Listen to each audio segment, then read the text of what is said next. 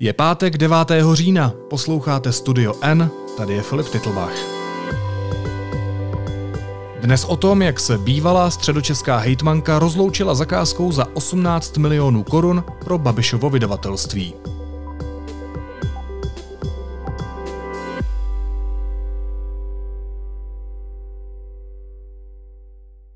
Středočeský kraj ještě pod vedením hejtmanky zahnutí Ano Jaroslavy Pokorné Jermanové přiklepl zakázku na tisk regionálního magazínu Středočech společnosti Mafra. Ta spadá do svěřenského fondu premiéra a šéfa hnutí Ano Andreje Babiše. Vydavatelství má ze zakázky profitovat dva roky. Zjistila to investigativní reportérka deníku N Eliška Hradilková Bártová. Eliško, ahoj. Ahoj, Filipe.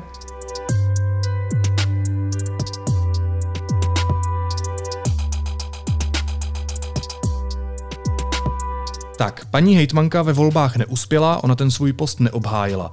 Mám to brát tak, že tohle je dárek na rozloučenou pro Andreje Babiše?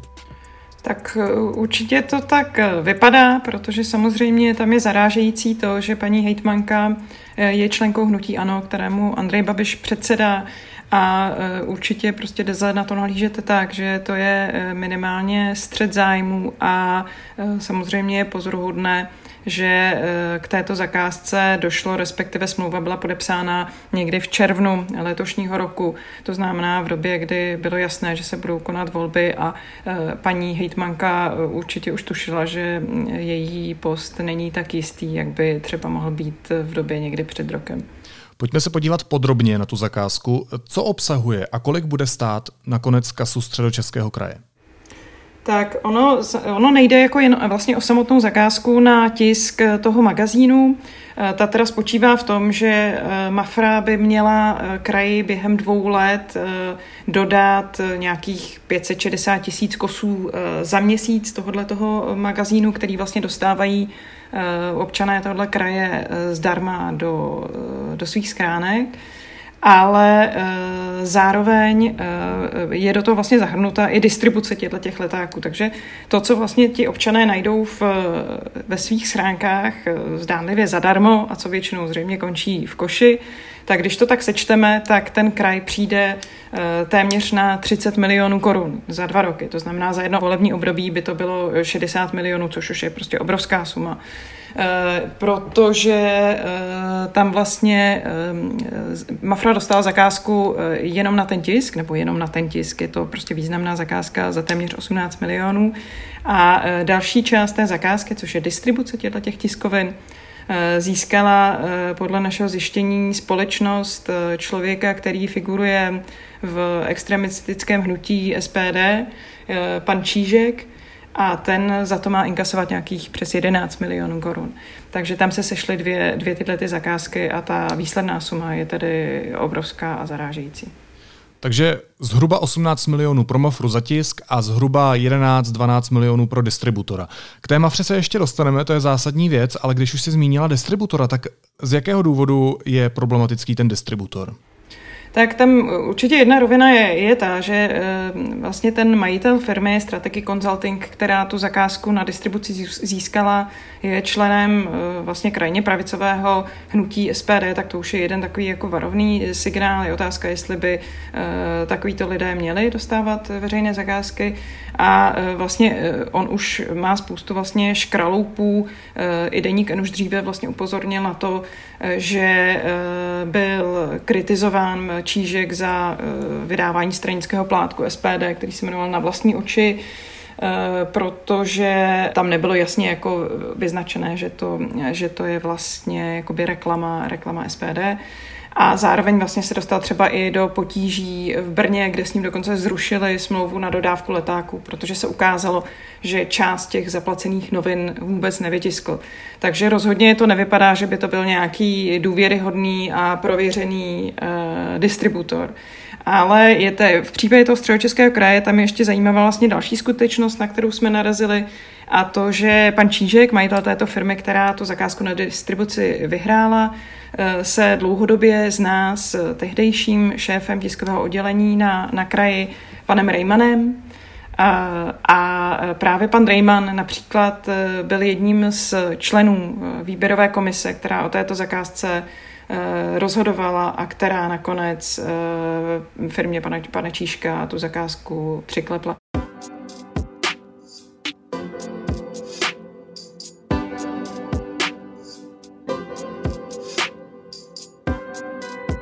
Takže tam eh, ten střed zájmů je také evidentní, stejně vlastně jako u té Mafry. Dobře, zpátky k tomu tisku. Řekla k tomu něco společnost Mafra, která je právě zaparkovaná ve svěřenských fondech Andreje Babiše. Reagovala nějak na to tvoje zjištění? Uh, tak ta Mafra reagovala vlastně jenom jako velmi stručně.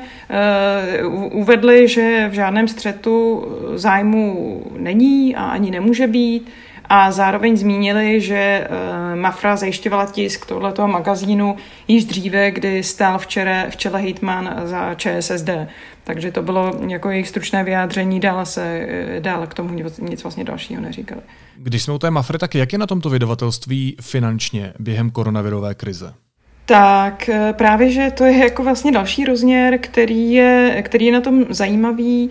Eh, protože tam je evidentní, že i Mafru postihl významný výpadek příjmů z reklamy, to znamená, že i ona se eh, ocitla kvůli koronakrizi v nepříznivé situaci, to znamená, jakákoliv eh, finanční injekce pro tuto společnost může být důležitá, i když to samozřejmě v pohledu toho celkového obratu není, není žádná jako extrémně výrazná suma, ale přeci jenom jako nejsou to drobné. Jinak řečeno, pro Mafru je důležité, aby zvlášť v téhle době dostávala podobné zakázky. Je tohle ukázka toho, že prostě Andrej Babiš je a vždycky bude v podezření ze střetu zájmu?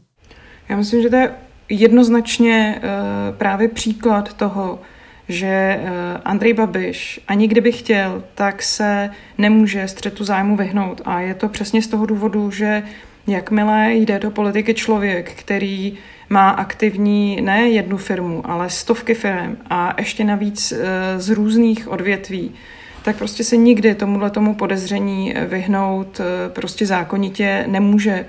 A zároveň v této době, kdy ten dopad té koronakrize je prostě citelný a dopadá na, na spoustu firm, tak prostě je obtížné rozlišit, kdy Andrej Babiš jedná za zájmy eh, svých firm a kdy jedná v zájmu svých občanů. A to je, myslím, to klíčové a eh, tenhle pří, příklad eh, z toho středočeského kraje jenom ukazuje, v čem reálně to nebezpečí spočívá. Ale určitě takovýchhle, takovýchhle případů bude násobně víc. Přece ale Andrej Babiš, společnost Mafra, vložil do svěřenského fondu. Tak kdo tvrdí, že je ve střetu zájmu? Nemůže to být tak, že prostě ve střetu zájmu není, protože na to nemá vliv? Tak eh, samozřejmě, že na to lze takhle nahlížet a právě z tohoto důvodu, aby nebylo tak jednoduché pana Babiše spojit s těmi firmami, je vložil do svěřenského fondu, takže formálně se zdá jako na, na první pohled, že s tím nemá nic společného. Eh, jenže jak ukazují například třeba eh, audit Evropské komise, tak prostě předseda vlády společnosti z tohoto fondu stále ovládá. Stejně tak například v registru koncových uživatelů koncových výhod na Slovensku je jasně uvedeno, že jím je právě Andrej Babiš, ačkoliv ty firmy jsou v svěřenském fondu. Takže to, že ten eh, vliv na ty firmy stále má, je naprosto doložitelné a je jakoby evidentní, že eh, z logiky věci, že prostě musí mít zájem, zájem na tom, aby ty jeho firmy prosperovaly, protože eh, bez ohledu na to, že je má nyní ve svěřenském fondu, tak až té politice nebude, tak eh, si je převezme zpět a rozhodně jeho záměrem není, aby převzal zkrachovalé firmy, ale bude usilovat o to, aby ty byly, firmy byly v co nejlepším stavu. Takže tady ten střed zájmu je naprosto evidentní, protože prostě nikdy nelze rozklíčit, Eh, kdy jedná v zájmu jedné z těch svých stovek firm a kdy jedná v zájmu občanů a v tom je prostě ten klíčový problém a tohle to je prostě jenom ukázka toho eh, jedna z mála prostě. Ještě by mě zajímalo, jak je to administrativně. Zapisuje se třeba ta případná možnost střetu zájmu do nějakých dokumentů k takovým konkrétním zakázkám, jakou máme teď na stole, za které vlastně platíme my, daňoví poplatníci? Můžeme se dozvědět, eh, že tam nějaký střet zájmu může vlastně být? Tak teoreticky se to dozvědět může. Existuje tam přesně taková kolonka, kde ten střed zájmů by měl být uveden, ale v obou případech eh, těchto zakázek, o kterých jsme se bavili, jak na tisk zadané mafře, tak na distribuci pro společnost vlastněnou členem SPD, tak tahle ta kolonka zůstala prázdná. Jak to středočeské hejtmanství nebo Jaroslava Pokorná Jermanová vysvětlili? Tak paní bývalá hejtmanka eh, vlastně na naše telefony nereagovala, vyžádala si otázky SMS zprávou, na tu neodpověděla a telefony pak už nezvedala, takže její odpovědi jsme se nedočkali, ale lze předpokládat, že eh, buď to proto prostě jako necítí, že by ten střed zájmů tam byl, Eh, a nebo eh, prostě to berou čistě formálně, že ona třeba v té výběrové komisi přímo nebyla. To znamená, že prostě ten střed zájmu tam, tam uvíct ne, nemusela. Nicméně je, eh, je to otázka etiky a samozřejmě přístupu jako celkového k, k této problematice. To znamená, že kdyby byl na jejím místě člověk s morálním kreditem, tak předpokládám, že ten střed zájmu by uvedl anebo ještě jinak, že by vůbec eh, takovouhle zakázku nepředěloval. Každopádně ona to byla veřejná soutěž, tak proč v té vypsané veřejné soutěži neuspěly další firmy? Nabídly vyšší částky? Hmm. To taky bylo zajímavé vlastně se na to podívat, protože tam se ucházely původně čtyři firmy, pokud se nemýlím, a z toho jedna byla vyřazena, Eh, z nějakých formálních důvodů eh, a když jsem mluvila s majitelem této společnosti, tak on říkal, že potom, když viděl, kdo se tam o tu zakázku uchází, takže už se ani neodvolával, že prostě mu bylo zřejmé, že nemají vlastně šanci uspět. Ale druhý, druhá věc ještě byla zajímavá, že Mafra přišla s nabídkou na eh, částku nějakých 10,6 milionů eh, a ačkoliv se tam objevila druhá firma, která jejíž cena byla nějakých 6,5 milionů, tak přesto vyhrála Mafra eh, s, s touto vyšší cenou. A další zajímavost je ještě, ještě ta, že vlastně finálně v té smlouvě, kterou kraj s Mafrou uzavřel, je ta částka výsledná ještě násobně vyšší. To znamená, Mafra vyhrála soutěž eh, za, s částkou 10,6 milionů, ale na smlouvě, kterou uzavřeli, je už částka 17,7 milionů. Takže téměř dvojnásobně vyšší. Takže tam prostě je spousta vlastně jakoby zajímavých okolností, které nelze v tuhle chvíli moc objasnit, protože i nastupující vedení Eh, vlastně zřejmě eh, nová hejtmanka paní Pecková nemá přístup eh, fyzicky k podkladům, k těmto zakázkám, takže může vycházet jenom z toho, co je veřejně dostupné. A je samozřejmě otázka, co se na kraji v tuto chvíli s těmi fyzickými dokumenty děje.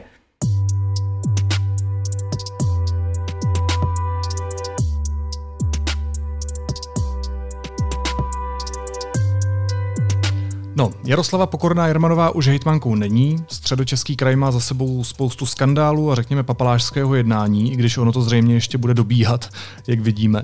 Uvidíme, jak to bude vypadat v dalším volebním období s jinou reprezentací, kterou budeme kontrolovat úplně stejně jako tu předchozí. Každopádně Tušíme alespoň, jestli to nové vedení kraje bude tu zakázku nějak kontrolovat, jestli na to vůbec bude mít páky a jestli ji případně i může zrušit, pakliže nabide dojmu, že prostě je to střed zájmu?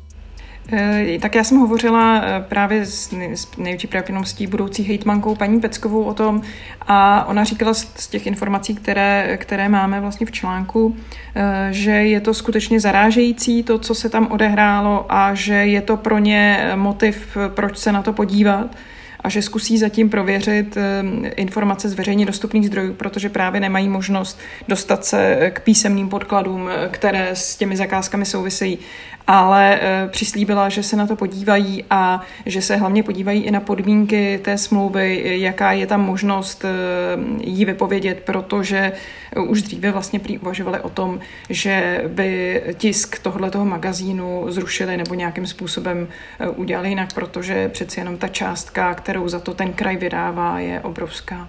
Eliško, poslední otázka. Je podle tebe pravděpodobné nebo možné, že se podobných minimálně problematických zakázek objeví na tom středočeském hejtmanství ještě víc z té předchozí vlády? Tak já bych byla strašně ráda, kdyby tomu tak nebylo, protože eh, těch eh, zarážejících eh, informací o středočeském kraji jsme se dozvídali už v tomto roce jako spoustu. A já si myslela, že už není možné nic tam najít. A přesto na nás tenhle kostlivec teďko vypadl. Ale já se obávám vzhledem k tomu, že ještě s kolegou Tomešem připravujeme analýzu některých zakázek právě na tomto kraji, tak eh, si troufám říct, že tam eh, určitě ještě nějaké, nějaké škraloupy najdeme a eh, určitě s nima čtenáře seznámíme. A taky posluchače. Hostem Studia N dneska byla investigativní reportérka Eliška Hradilková-Bártová. Eliško, moc ti děkuju. Taky děkuju. Mějte se krásně. Naschledanou. Následuje krátká reklamní pauza. Za 20 sekund jsme zpátky. Festival Janáček Brno bude. Přední světoví režiséři a interpreti Jakub Hrůša, Robert Carsen, Karita Matila. Sedmý Mezinárodní operní a hudební festival Janáček Brno od 28. září 2020.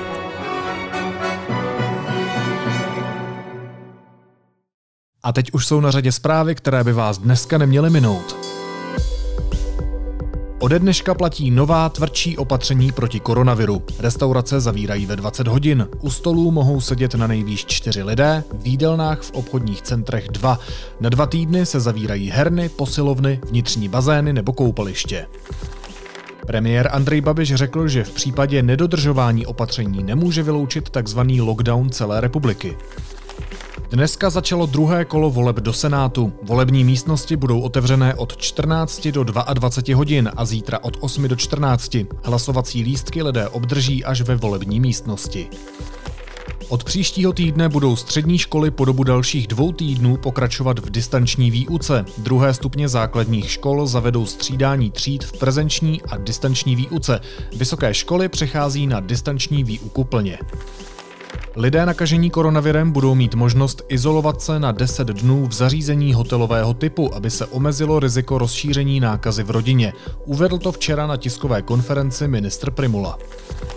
Nakažení lidé už automaticky dostanou spolu se zprávou o pozitivním výsledku testu i kód do aplikace e-rouška. Jakmile jim dorazí SMS s číselným kódem, můžou ho zadat do aplikace a tím budou varovat ostatní lidi, se kterými se setkali.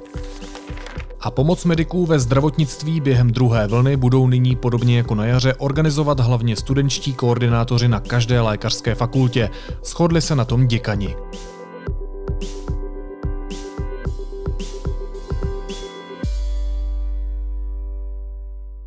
A na závěr ještě jízlivá poznámka. Po tiskové konferenci plukovníka Primuly a premiéra Babiše, který nás všechny seřval, pokračovala 24 rozhovorem s ředitelem jedné pražské základní školy. My jsme čekali, že nás zavřou hmm. na rovinu. Druhé stupně, ne vás? Ano, sam, no samozřejmě. Dneska už by se člověk nedivil vůbec ničemu. Naslyšenou v pondělí.